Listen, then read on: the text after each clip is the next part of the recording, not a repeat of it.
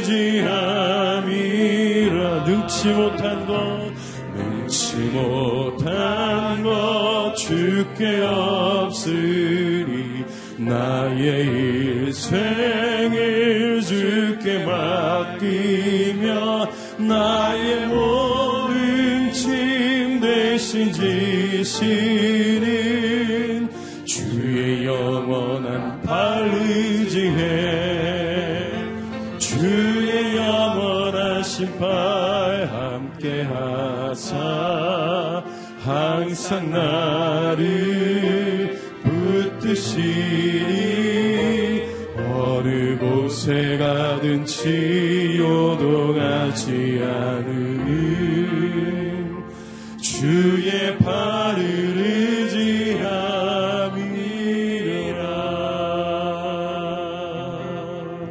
나의 안에 거하라. 나의 안에 거하라. 나는 내 하나님이니 모든 환란 지키는 자라. 두려워하지 말라. 내가 널 도와주리니. 놀라지 말라. 내 손 잡아주리라. 내가 너를 지명하여 불렀나니 너는 내 것이라.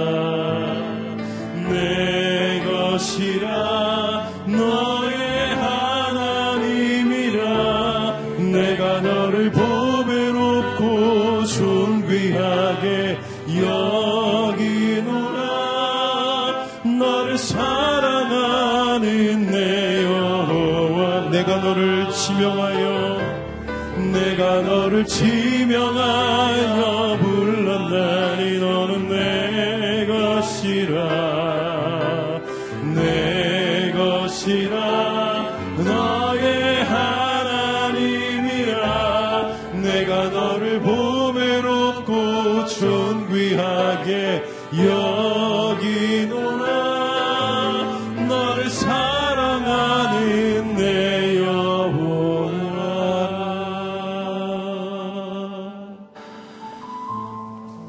하나님 아버지 그렇습니다. 주님이 우리를 지명하여 불러셨고 우리의 인생을 선택하여 주셨습니다. 그 주님 앞에 나아가는 자 되게 하여 주시옵소서. 주의 영원한 심판에 안기길 원합니다. 그분이 항상 나를 붙드시고 내 인생을 소생케 할 것입니다. 하나님 오늘 이 새벽에 그 말씀을 붙잡게 하여 주시옵소서. 내 영혼이 주님 앞에 나아가길 원합니다. 말씀의 능력으로 우리 인생이 변화되게 하여 주시옵소서. 우리 인생을 회복시켜 주시옵소서. 다 함께 기도하며 나아갑니다. 사랑의 하나님 아버지, 주님 앞에 나아갑니다. 주의 팔에 안기는 자가 되길 원합니다. 여호와 하나님은 신실하시고 온전하시고 우리를 주장하여 주시는 분이십니다. 그분을 붙잡고 나아갈 때 우리의 인생은 새로워질 것입니다. 사망의 음침한 골짜기를 지날지라도 해를 두려워하지 아니하는 것은 여호와께서 우리와 함께 하심을 고백하기를 원합니다. 주여 역사여 주시옵소서. 우리의 믿음의 고백이 우리의 삶을 새롭게 하여 주시고 우리의 삶의 증거가 우리의 인생을 하나님 나라의 온전함으로 회복되게 하여 주시옵소서. 주님 은혜 내려 주시옵소서. 오늘 이 아침에도 하나님 말씀을 사모하며 나왔습니다. 우리의 영혼이 목마른 사슴처럼 주의 전에 나왔습니다. 주여 주의 성령의 담비를 우리 가운데 하나님 임하게 하여 주시옵소서. 주님 붙잡아 주시옵소서. 하나님 아버지 주여와로 예배함이 내 인생의 호흡이 되게 하여 주시옵소서. 움직이는 예배자, 반응하는 예배자가 되기를 원합니다. 감정을 자극하는 땅의 기쁨이 아니라 영혼을 변화시키는 하늘의 기쁨으로 넘치게 하여 주시옵소서. 말씀을 듣는다는 것은 예수님만이 내 안이 내 안에 들어와 있다라는 것을 선포하는 것입니다. 오늘 말씀이 나를 변화시키고 나를 온전케 하여 주시옵소서. 내 귀가 즐거운 말씀이 아니라 내 영혼이 흔드는 말씀을 듣기를 원합니다. 주여 역사하여 주시옵소서. 주여 은혜 내려 주시옵소서. 이 모든 말씀 예수님 이름으로 기도합니다. 아멘. 어, 일부 새벽 기도에 오신 여러분을 주의 이름으로 축복하고 환영합니다. 오늘 저희에게 주신 하나님의 말씀은 요수아서 24장 1절로 13절 말씀입니다. 저가 한 절씩 교독하겠습니다. 여호수아는 이스라엘 모든 지파를 세겜으로 모으고 이스라엘 장로들과 지도자들과 재판장들과 관리들을 불렀습니다. 그러자 그들이 하나님 앞에 나왔습니다. 여호수아가 모든 백성들에게 말했습니다. 이스라엘 하나님 여호와께서 말씀하신다. 옛날 너희 조상들은 강 저편에 살았는데 그들은 아브라함의 아버지이며 나홀의 아버지인 데라를 비롯해 모두 다른 신들을 섬기고 있었다. 그러던 가운데 내가 너희 조상 아브라함을 강 건너 땅에서 데려다가 가나안 땅으로 인도해 그 땅 저녁에 두루 다니게 하고 그 씨를 많게 하려고 그에게 이삭을 주었다. 내가 이삭에게는 야곱과 예서를 주었다. 또 에서에게는 내가 세일의 산지를 주어 갖게 했지만 야곱과 그 아들들은 이집트로 내려가게 됐다. 그 후에 내가 모세와 아란을 보내 그들 가운데 행하는 대로 이집트에 재앙을 내리고 너희를 이끌고 나왔다. 내가 너희 조상들을 이집트에서 이끌고 나오자 너희는 바다에 이르렀고 이집트 사람들이 전처와 마병들을 이끌고 홍해까지 추적해 왔다. 그러자 그들이 여호와께 부르짖었고 그는 너희와 이집트 사람들 사이에 어둠을 내리고 바닷물을 가져다가 그들을 덮어 버렸다.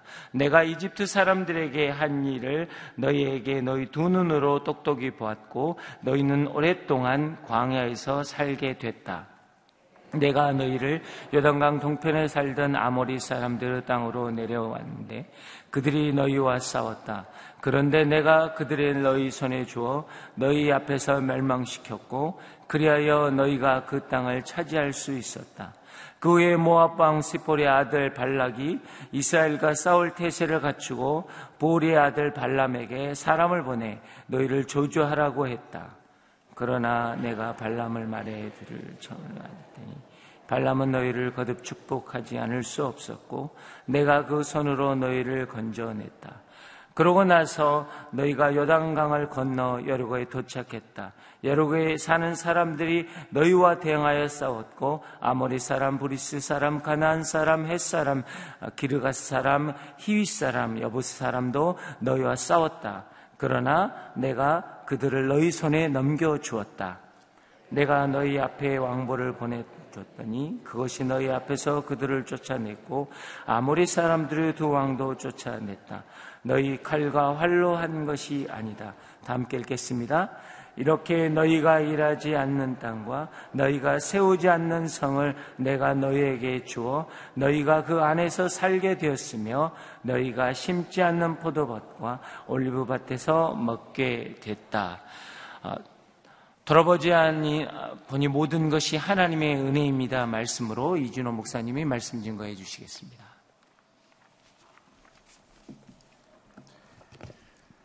할렐루야. 아, 오늘 하루도 신실하신 하나님의 그 사랑이 여러분과 함께하기를 축원합니다. 아, 오늘 말씀을 어, 준비하면서 어, 한 사건이 떠올랐습니다. 아주 오래 전 이야기인데요. 어, 제가 군대 처음 갔을 때 자대를 배치 받으니까 지금은 모르겠어요. 나의 20년 사를 적게 하더라고요. 그 사람의 과거를 이렇게 쭉 지휘관이 보고 그리고 문제 사병인지 또 주위에서 봐야 되는지 뭐 이런 역사를 알려고 아, 그런 것을 어, 적습니다. 그래서 제가 처음 가서 어, 신병이니까 군기가 막 들어서 열심히 그 나이 20년 사에 대해서 적었습니다. 열심히 적어서 어 제가 이렇게 쓰는 거 그렇게 좋아하지 않은데 열심히 적었습니다. 그래서 이제 제출을 하고 이제 내부반에 앉아 있었습니다. 근데 잠시 뒤 호출이 오는 거예요. 어, 오라고. 그래서 왜 부르나 그러고 가봤더니 어, 중대장이 이상한 눈으로 저를 보면서 누가 20년사 써오라 그랬지 교회 간증문 써오라 그랬냐고 저한테 그러는 거예요. 어, 제가 어, 간증문 쓴 적 없거든요. 그래서 어, 다시 읽어보라 그래서 쭉 읽어봤어요. 근데 보니까 어, 그 당시에 짧은 20년의 인생이었지만 어, 돌아보니까 하나님에 대한 이야기가 없는 것이 없었어요. 제가 예수 믿기 전에 또 예수 믿고 나서 그리고 지금 군대에 있는 그 상황까지 어떻게 보면 정말 간증이라고 할 수 있는 그런 이야기들이 많이 써 있었습니다. 근데 제가 고치려고 하니까 고칠 게 없는 거예요. 그래서 사, 다시 한번 찾아가서 죄송하지만 이게 저 20년 삽니다. 그리고 어, 냈던 기억이 있습니다. 제가 젊었지만 그때 하나 깨달은 것이 있습니다. 그것은 정말 내가 예수 믿기 전부터 또 어느 순간 내가 예수님을 만나고 지금 긴장되는 어, 군 생활을 시작하면서 어, 나의 인생이 돌아보니까 정말 하나님의 은혜 인생이었구나라는 것을 어, 그때 그 당시에 깨달았던 크게 깨달았던 기억이 납니다. 그거를 깨달으니까 제가 전방에서 근무를 했는데 어, 군 생활이 두려움이 떠나가는 거예요. 아, 내 인생이 지금 하나님께서 이렇게 인도해 주셨고, 그리고 그 하나님이 지금도 나와 함께 하시고 내 인생을 인도해 주시는구나, 라는 그러한 담대함이 제 안에 부어졌던 일이 기억납니다. 지금 돌아봐도 그렇습니다. 아, 돌아보니, 그리고 또 지금도 마찬가지고 내일도 마찬가지고 내 인생이 하나님의 은혜 인생이구나라는 것을 고백하게 됩니다. 오늘 본문의 내용은 여호수아가 죽기 전에 마지막으로 한 고별 설교입니다. 여호수아는 두 번에 걸쳐서 고별 설교를 했는데 23장에서는 실로에서 지도자들을 모아서 어, 그가 마지막으로 하고 싶은 이야기를 했습니다. 그리고 오늘 24장을 보면 정말 이제 마지막 고별 설교, 설교죠. 이 세겜이라는 곳에 이스라엘 백성 전체를 모아두고 그는 정말 유언과 같은 말씀을 하고 있는 것입니다. 어, 여호수아는 죽음 같은 설교를 앞두면서 그의 마음속에 가지고 있는 생각은 무엇이었냐면 그는 리더였습니다. 이스라엘 백성을 가나안으로 인도해서 정복한 그런 리더였어요. 리더의 마음은 아버지의 마음이죠. 그 마음으로 그가 가지고 있는 것은 한 가지였습니다. 하나님의 은혜 가운데 이제 우리가 정착을 이곳에서 했는데 이제 내가 죽을 때가 되는데 이스라엘 백성들이 끝까지 이곳에서 하나님의 은혜와 축복 속에 살았으면 좋겠다 하는 그런 마음이 그에게 가득 차 있었죠. 그래서 오늘 이 마지막 고별 설교를 유언과 같은 말을 하고 있는 것입니다. 그는 이야기를 하면서 먼저 과거를 회고합니다. 그리고 하나님께서 이 민족이 어떤 민족인지 하나님께서 이 민족을 어떻게 사랑하셨는지를 이야기합니다. 그러므로 어, 정말 하나님이 어떻게 이 민족을 사랑하는 것을 기억하는 것 그것이 너무나 중요하다라고 그는 말하고 있는 것입니다. 그렇습니다. 하나님이 오늘 우리를 어떻게 사랑하셨는지 오늘 말씀은 어, 기억할 것이 있다고 이야기합니다. 먼저 여호수아는 우리에게 이렇게 이야기합니다. 우리가 하나님의 은혜 가운데 첫 신앙의 자리가 있다라는 것을 기억하라고 말씀하죠. 1절, 2절을 우리 한번 같이 읽겠습니다. 1절, 2절 시작. 여호수아는 이스라엘의 모든 지파를 세겜에 모으고 이스라엘의 장로들과 지도자들과 재판관들과 관리들을 불렀습니다. 그러자 그들이 여호와 앞에 나왔습니다. 여호수아가 모든 백성에게 말했습니다. 이스라엘의 하나님 여호와께서 말씀하신다. 옛날 너희 조상들은 강 저편에 살았는데 이들은 아브라함의 아버지며 나홀의 아버지며 이 데라를 비롯해 모두 다른 신을 섬기고 있었다. 이스라엘 백성은 세겜이라는 곳에 오고 역사의 회고를 시작을 합니다. 여러분 근데 이 세겜이라는 곳이요 이스라엘 백성들에게는 어, 큰 의미가 있는 장소입니다. 아주 특별한 의미가 있는 곳이라는 거죠. 이 창세기부터 여수아까지 보면 이 세겜이 이스라엘 백성에 주는 의미는 몇 가지가 있습니다. 첫 번째 세겜은 하나님의 약속의 장소예요.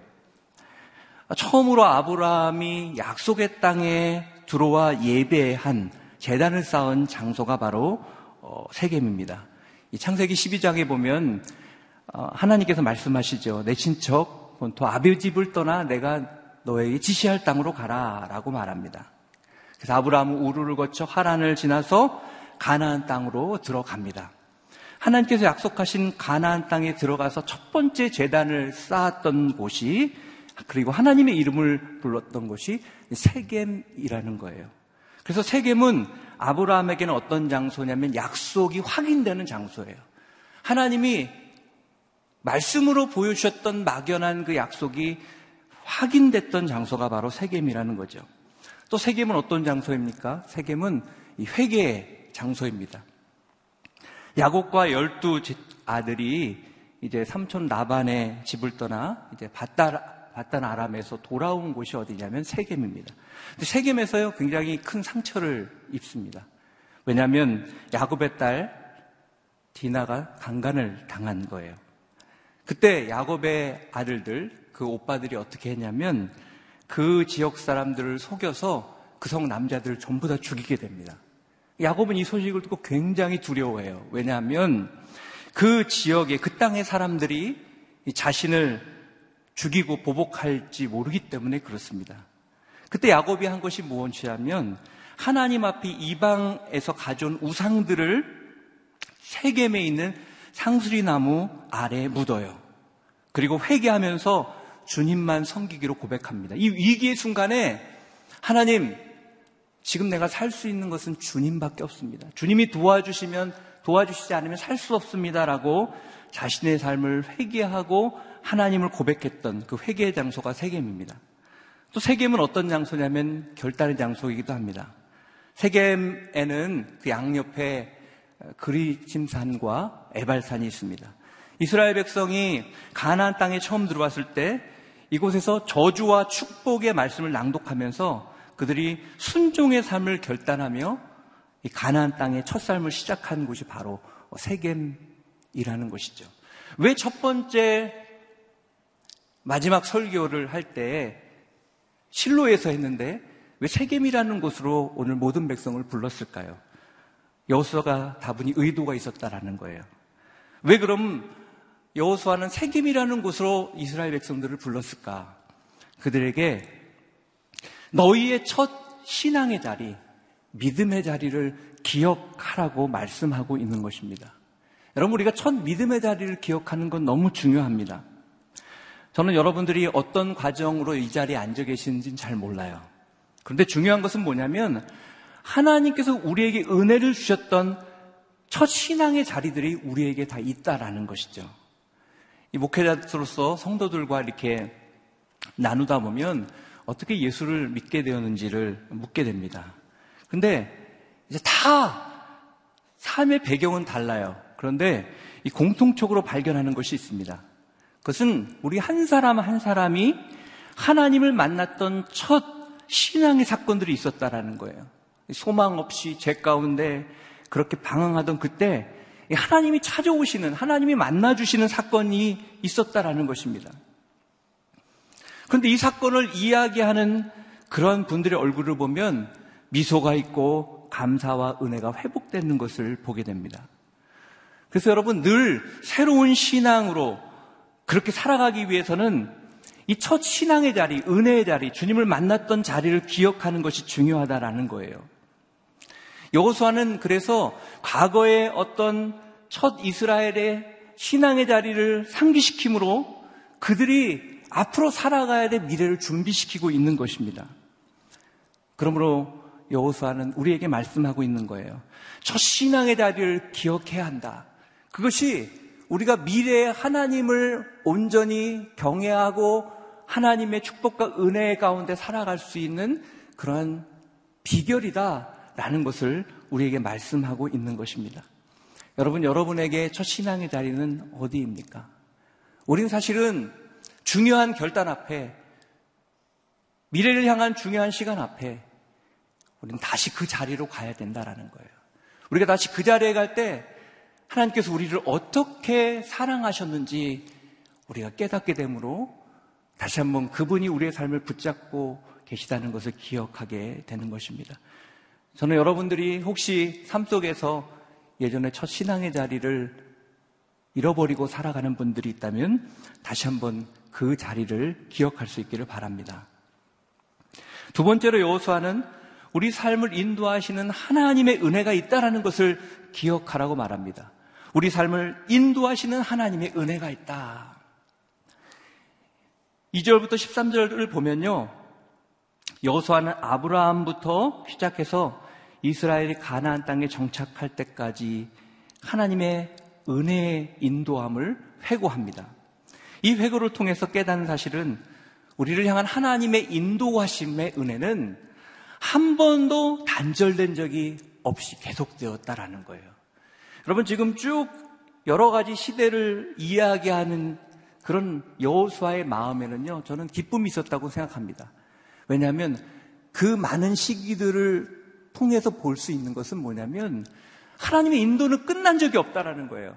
하나님 한 번 아브라함을 부르신 이후에 하나님은 한 번도 이스라엘 백성을 떠난 적이 없고 이스라엘 백성이 때로는 하나님을 실망시킨 적도 있고 또 하나님 앞에 범죄한 적도 있지만 한 번도 그 인도하심은 멈추지 않았다라는 것 때문에 아마 여호수아의 입술에는 또 얼굴에는 미소가 띄어졌다고 생각합니다. 여호수는 먼저 아브라함의 때를 회고합니다. 아브라함은 어떤 사람이었습니까? 여기 아브라함에 대해서 이렇게 나오고 있죠. 그의 아버지 데라를 얘기하면서 모두 다른 신을 섬기고 있었던 사람이다. 라고 말합니다. 그리고 3절에 보면 너희 조상 아브라함을 강 건너 땅에서 데려다가 가나안 땅으로 인도해 라고 말합니다. 그리고 그 다음에 보면 그 땅 저녁에 두루 다니게 하고 그 씨를 많게 하려고 이삭을 주었다. 인도해 주었다. 이삭을 주었다. 라고 얘기합니다. 전부 다 인도했다는 거죠. 하나님이 우상을 섬기고 있는 그 가정 가운데 아브라함을 선택하시는 은혜를 주셨다. 그래서 그의 삶을 인도해 주셨다. 그리고 그의 민족을 많게 하기 위해서 자식이 생길 수 없는 그때 이삭을 주었다라고 말합니다. 그리고 그 뒤에 보면 특별한 목적 안에 장자 에서가 아니라 이삭의 아들 속이는 자였던 야곱을 선택하셨다라고 이야기합니다. 하나님이 아브라함을 선택하셔서 그를 놀라운 섭리 가운데 인도해 가셨다라는 거예요. 계속해서 출애굽 사건을 얘기하죠. 거기 보면 어, 야곱의 자손에서 특별한 사랑을 주님께서 가지고 계셨지만 그들의 삶이 항상 순탄하지만은 않았다라는 것을 보여줍니다. 그들이 이집트에 들어가서 노예 생활을 하게 되죠. 엄청난 고난을 당하게 됩니다.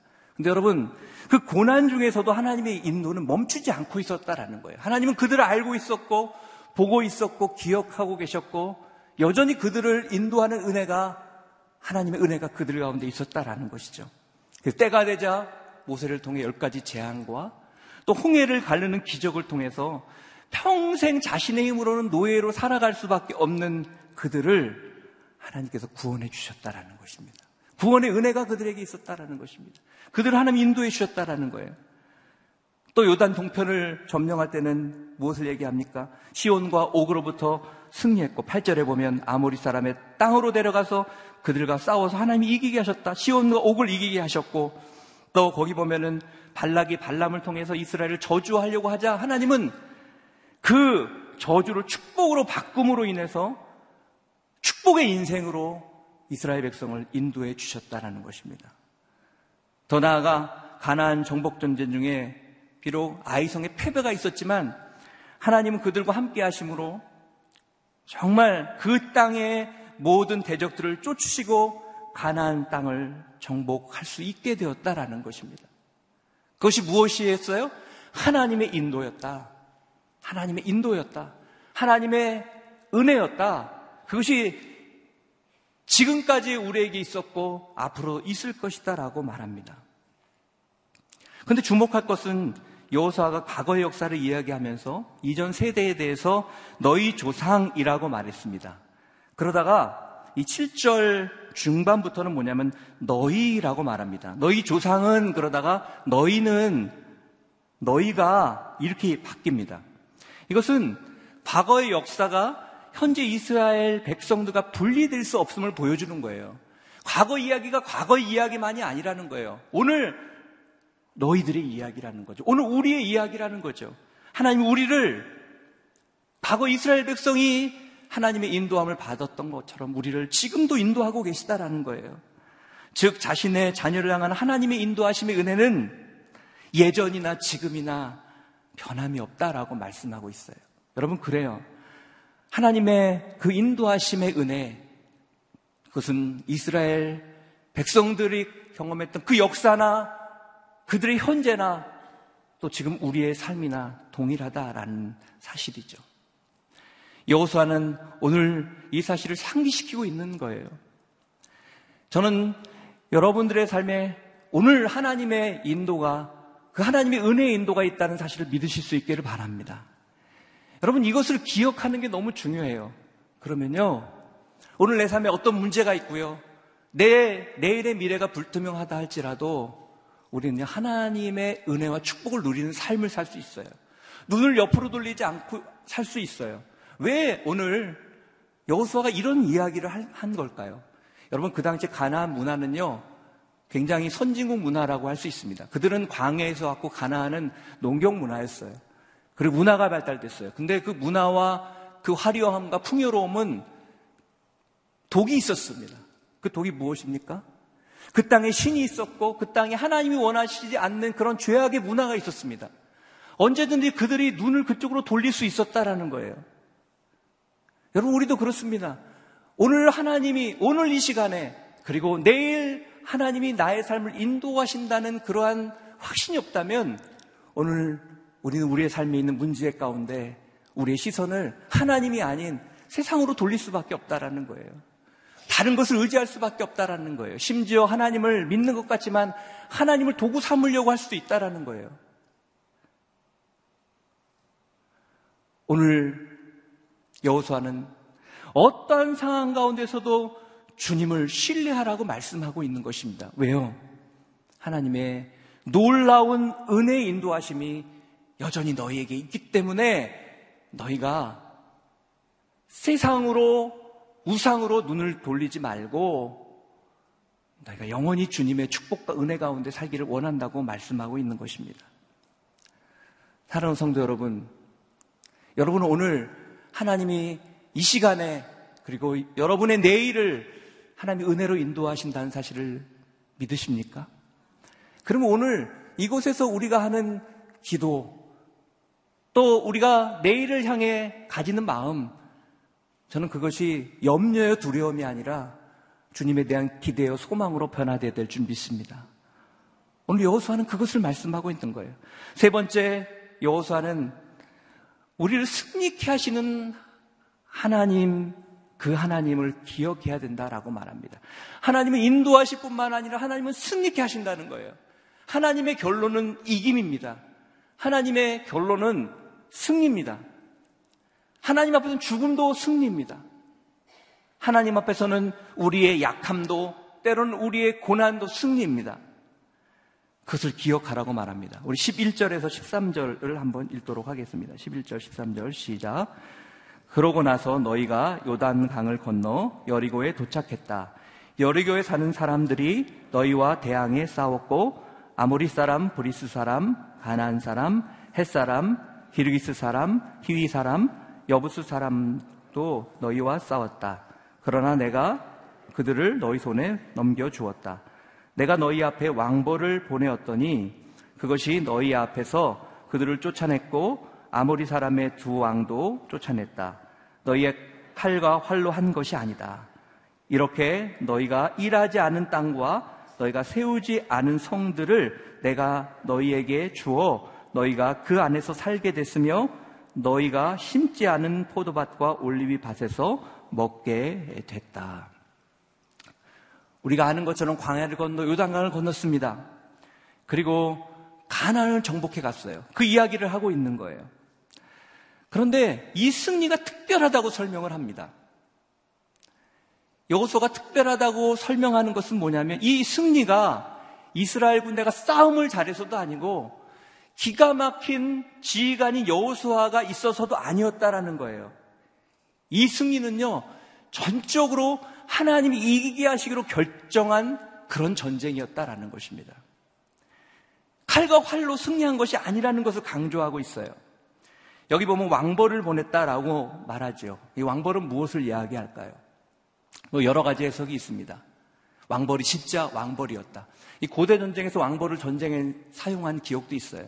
근데 근동에서는 그런 전쟁에 대한 기록은 없습니다. 여기서 왕벌은 무엇인가?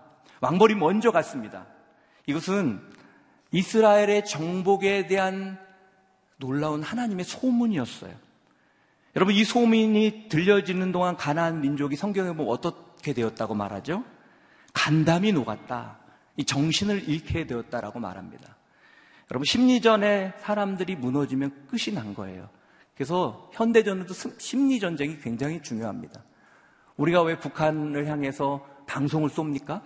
별거 아닌 거예요. 그런데요, 그걸 들으면 계속 듣고 있으면 그것이 믿어지는 것이고요. 싸울 의사가 없어지는 거예요. 싸울 의사가 없으면 전쟁은 하나만하가 되는 것이죠. 하나님이 그들을 이렇게 인도해 뒀다라는 것입니다. 13절은 전쟁의 결과를 말하죠. 뭐라고 말하죠? 여기 보면요. 일하지 않은 땅과 너희가 세우지 않은 성들을 너희가 받았다. 그리고 살게 됐고 너희가 심지 않은 포도밭과 올리브밭에서 먹게 됐다라고 말합니다. 여러분 사실은 우리가 열심히 최선을 다해서 하나님 앞에 드리지만 우리의 인생은요. 이 자리까지 우리가 온 것은요. 전적인 하나님의 은혜요. 하나님의 승리케 하시는 축복이다라는 사실입니다. 어떤 사람은 오해합니다. 내가 열심히 했기 때문에 된 거다. 물론 열심히 했기 때문에 가능했을 수 있습니다. 그러나 하나님의 은혜가 없었다면, 하나님이 승리케 하지 않았다면 이길 수 없었다라는 것입니다. 그걸 부인할 수 없었어요. 여러분, 여리고성의 전쟁을 생각해 보세요. 그 전쟁이 어떻게 전략적으로 전쟁이라고 말할 수 있습니까? 어떤 전쟁이 강한 성을 앞에 두고 싸울 때 거기다가 토성을 쌓든지 그 성을 기어 올라가서 어떻게 하든 성문을 열어야죠. 성 겉을 돈든다고 무슨 일이 일어나겠습니까?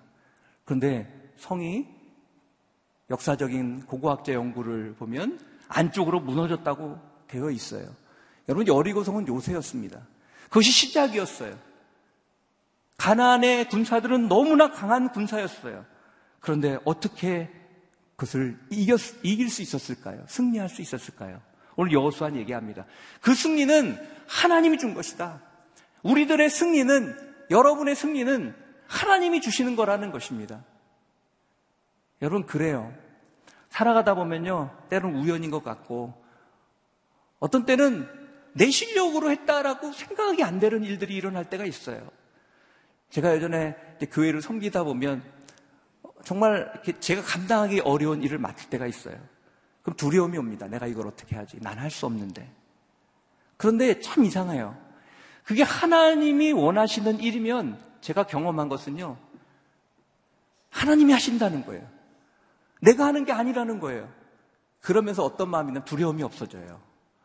사람이 용감해지더라고요. 이번에 러브소나타가 또 이제 오사카에서 진행되지만 처음 러브소나타 시작할 때요. 어, 아무것도 모르고 이제 현장에 저도 들어갔어요. 근데 일본 사람들 여러분 전도하는 거 쉽지 않아요. 한국 사람도 우습게 생각해요.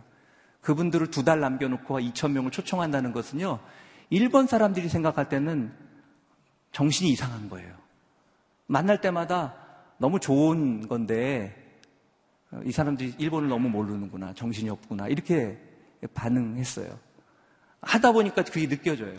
아 우리가 너무 몰랐구나. 왜냐하면요, 어, 일본은요 보통 하나 행사를 1년 준비해요. 근데 500명이 안 모여요. 본인들끼리 막 성도들 교회가 연합해서 막 으쌰으쌰 해도요. 근데 두 달 전에 들어와서 2,000명 넘는 일본 분들을 모은다니까 이상한 거죠. 저도 하면 할수록 이 마음속에 이 불안함이 드는 거예요. 염려가 되는 거예요. 그런데 마지막 초청장이 팩스로 오는데요. 어, 처음에는 조금씩 오는 거예요. 초청해서 초대장을 이제 신청하는 거죠. 그런데 그게 이제 100명이 됐다가 갑자기 500명이 됐다가 1000명이 넘고 나중에 2000명이 넘고 3000명이 돼가는 걸 보면서요. 제가 너무 놀랐어요. 야, 하나님이 하시는구나. 물론 제가 할 수 있는 건 최선을 다하는 것밖에 없었어요. 왜? 할 수 있는 게 없으니까 뭘 해야 최선을 다할 수밖에 없어요. 그런데 아무리 최선을 다해도 할 수 없는 거예요. 그거는요.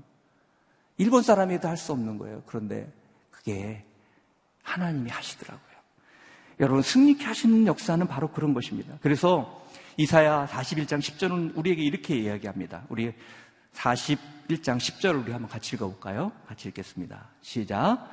그러니 두려워하지 말라. 내가 너와 함께 있다.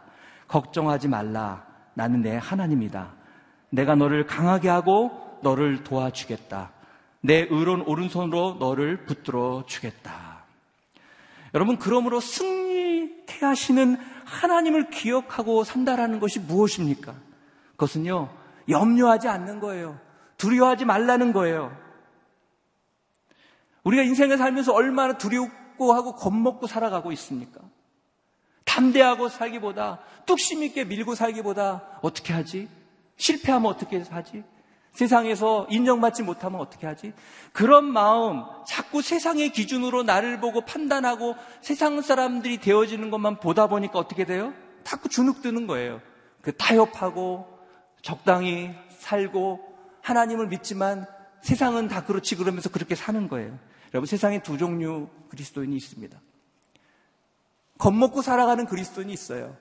여러분 능력이 있지만 능력을 쓸 줄을 몰라요. 왜요? 써본 적이 없으니까 경험한 적이 없는 거예요. 제가 인생을 또 신앙생활을 하면서 깨닫는 사실은 그겁니다. 여러분 써보지 않으면 경험하지 못해요. 하나님의 공급하시는 은혜를 경험하지 못하는 사람은요. 그런 시도를 안 해본 사람은요.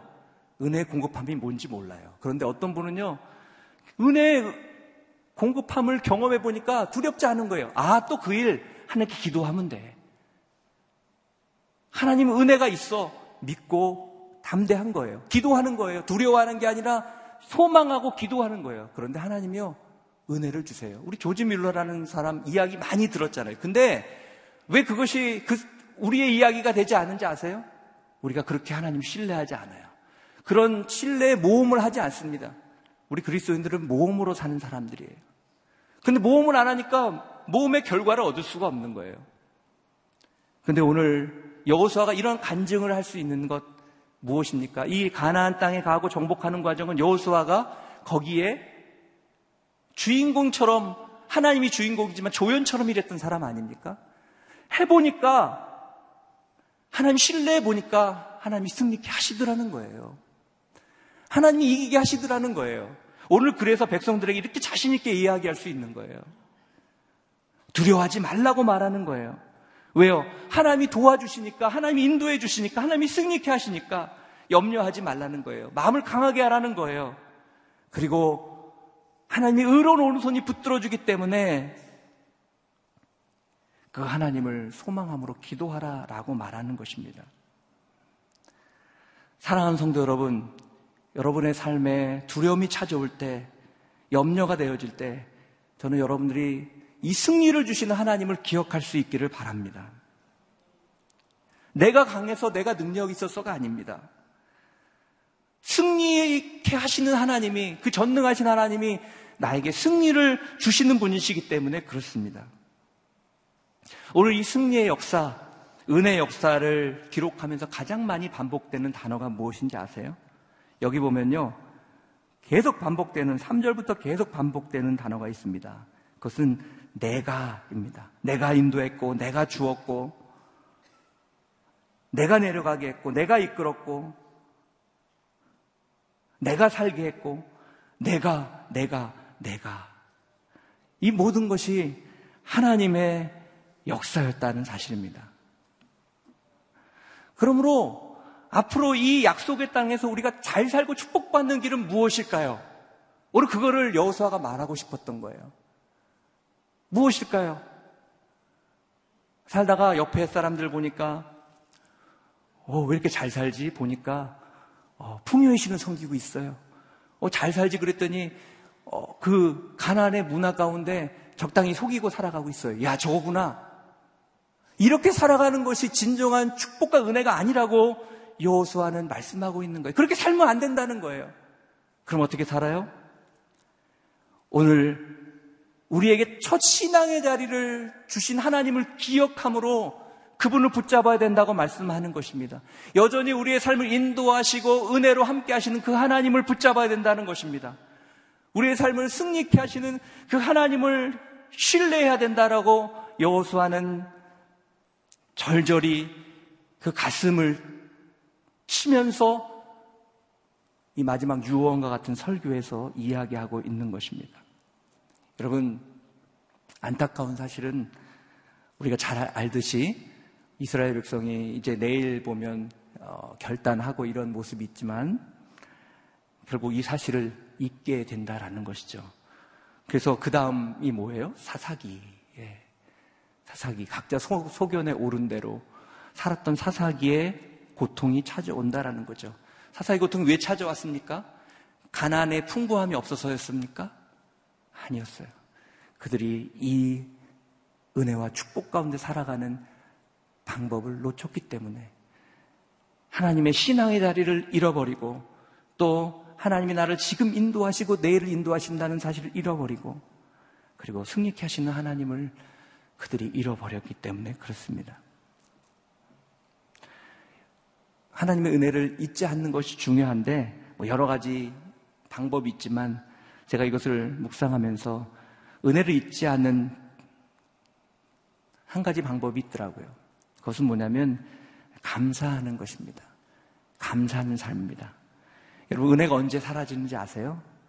은혜가 당연시 여겨지기 시작할 때요.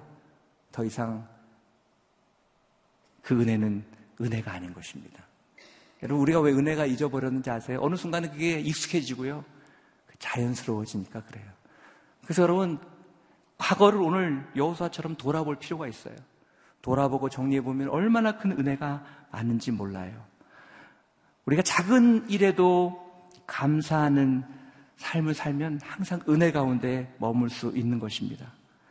요즘 여러분의 익스레는요, 두려움이 많습니까? 원망이 많습니까? 불평이 많습니까? 아니면은 작은 것에 대한 하나님의 감사가 많습니까? 저는 여러분들이 하나님의 그 놀라운 베풀어 주신 은혜를 잊지 않기 위해서 모든 일에 작은 일에도 감사할 수 있는 분들이 되시길 바랍니다.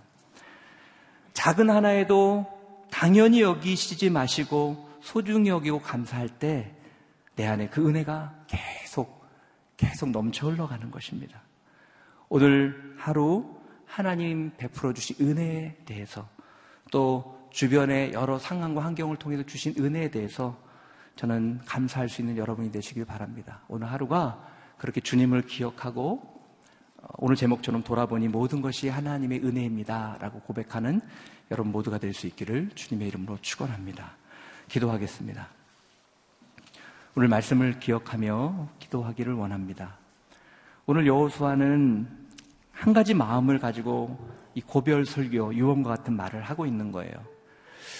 내가 사랑하는 이 민족, 이 백성, 이제 가나안 땅에 정착했는데 이들이 이곳에서 영원히 하나님의 은혜와 축복 가운데 살면 좋겠다라는 마음이 그에게 있는 거예요.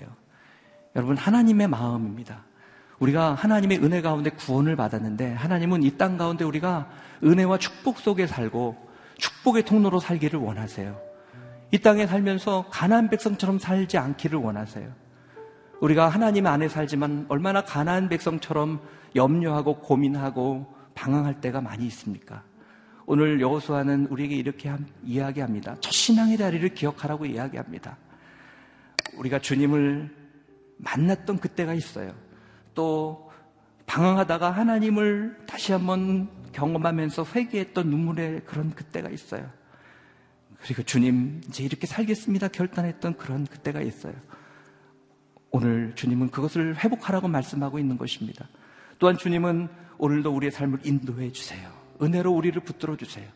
여러분, 여러분 혼자 두지 않으세요. 하나님의 은혜는 인도하시는 멈춘 적이 한 번도 없어요. 때로는 내가 죄 가운데 있다 할지라도 방황한다 할지라도 애굽에 있다 할지라도 심지어 절망의 자리에 있다 할지라도 주님은 여전히 오늘을 우리를 인도하고 계시다는 것입니다. 오늘 여호사는 그걸 우리가 보길 원하는 거예요. 또 주님은 승리케 하시는 분이라는 것을 우리가 기억하라고 말씀하고 있습니다. 우리 진 사람 아닙니다. 영원히 진 사람 아닙니다. 때로 잠깐 무너질 수 있습니다. 고통 가운데 있을 수 있습니다. 그러나 주님이 승리하셨기 때문에 우리는 최후 승리할 것입니다. 이 시간 한번 고백할 때 하나님 우리가 이 놀라운 약속을 기억하게 도와주시옵소서. 그럴 때 하나님 아버지 두려워하지 말라. 내가 너와 함께 할 것이다. 염려하지 말라. 내가 너의 하나님이다. 내가 너를 강하게 하겠다. 너를 도와주겠다. 의로운 손으로 너를 붙들어 주겠다고 말씀하신 그 하나님을 오늘 경험하게 하여 주시고 다시 한번 붙잡게 하여 주시옵소서. 오늘 우리를 두렵게 하는 모든 염려가 있다면 떠나갈지어다. 모든 근심이 있다면 떠나가기를 원하오니 성령님 우리를 새롭게 하여 주시옵소서.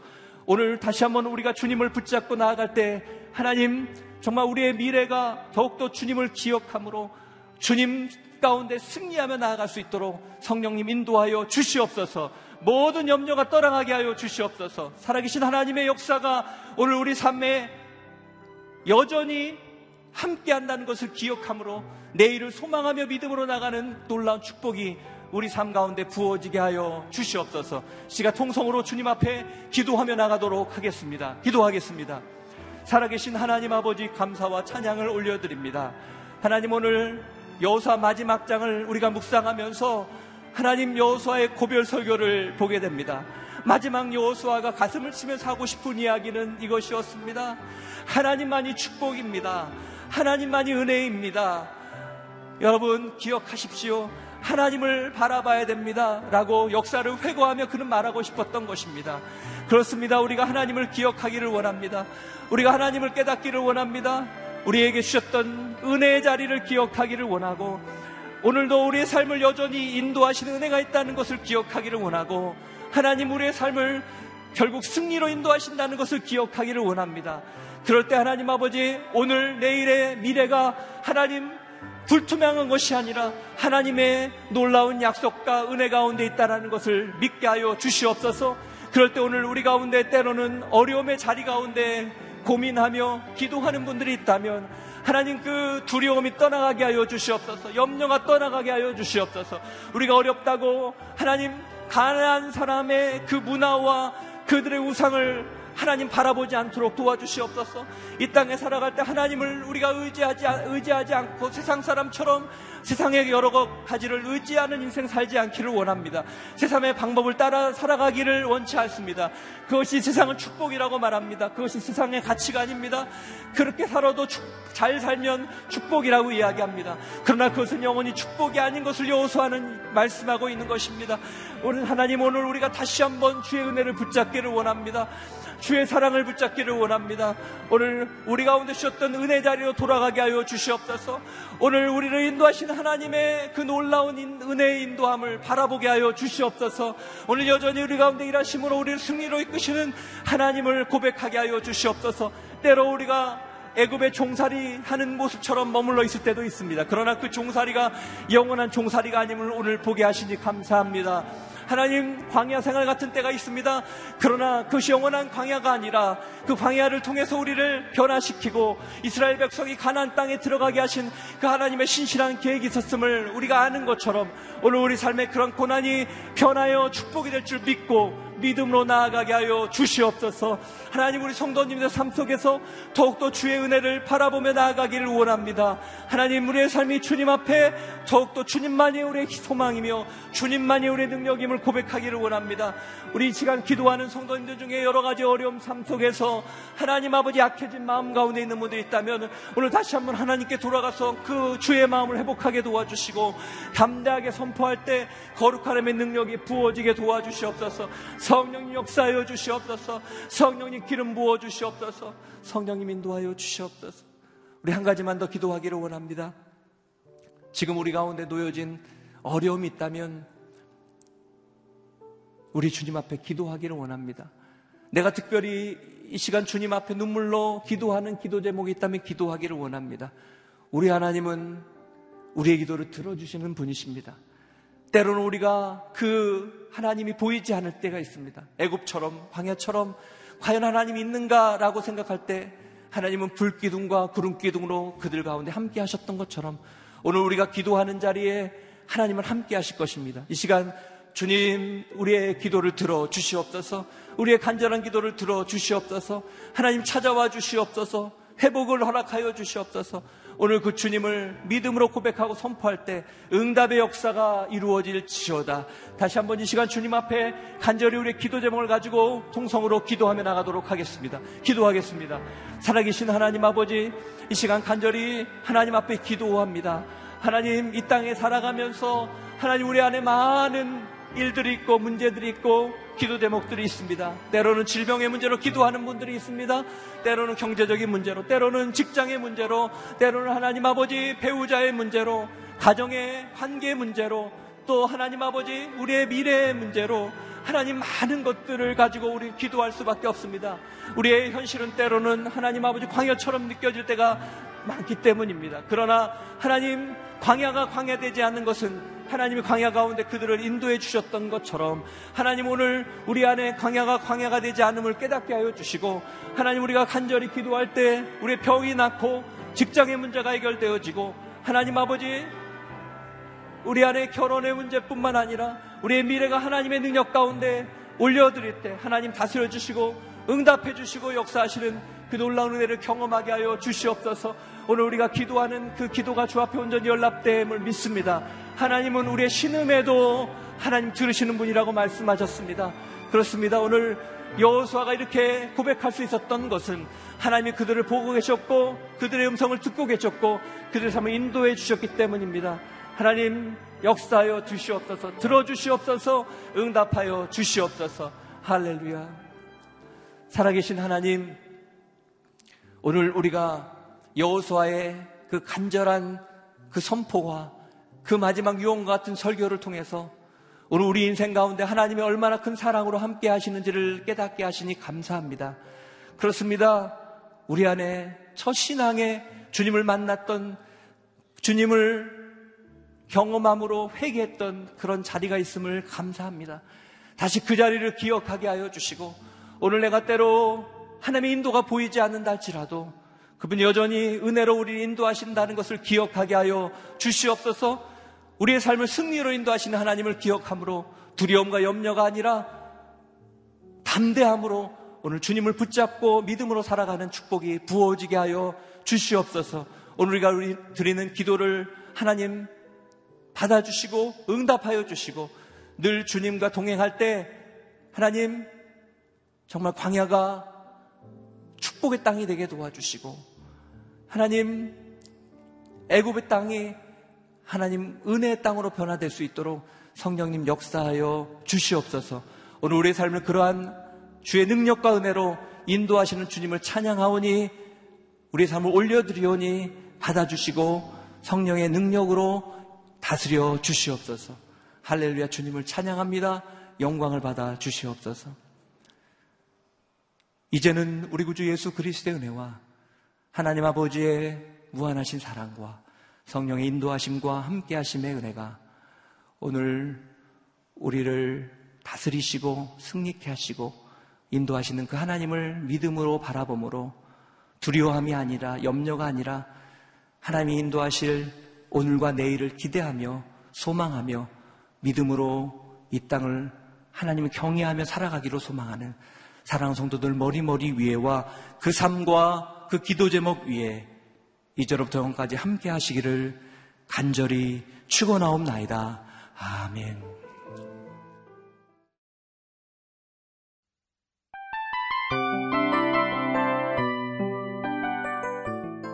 이 프로그램은 청취자 여러분의 소중한 후원으로 제작됩니다.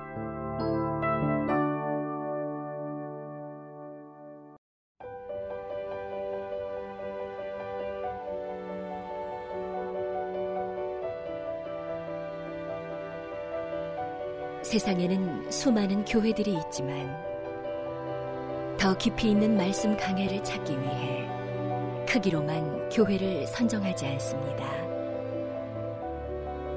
보다 좋은 영적 콘텐츠를 더 많이 나누기 위해 방송비를 받지 않습니다. 1년 365일 복음만 전하고 싶어서 우리는 광고를 하지 않습니다. 온누리의 복음을 땅끝까지 CGN TV와 함께 땅끝 성교사가 되주세요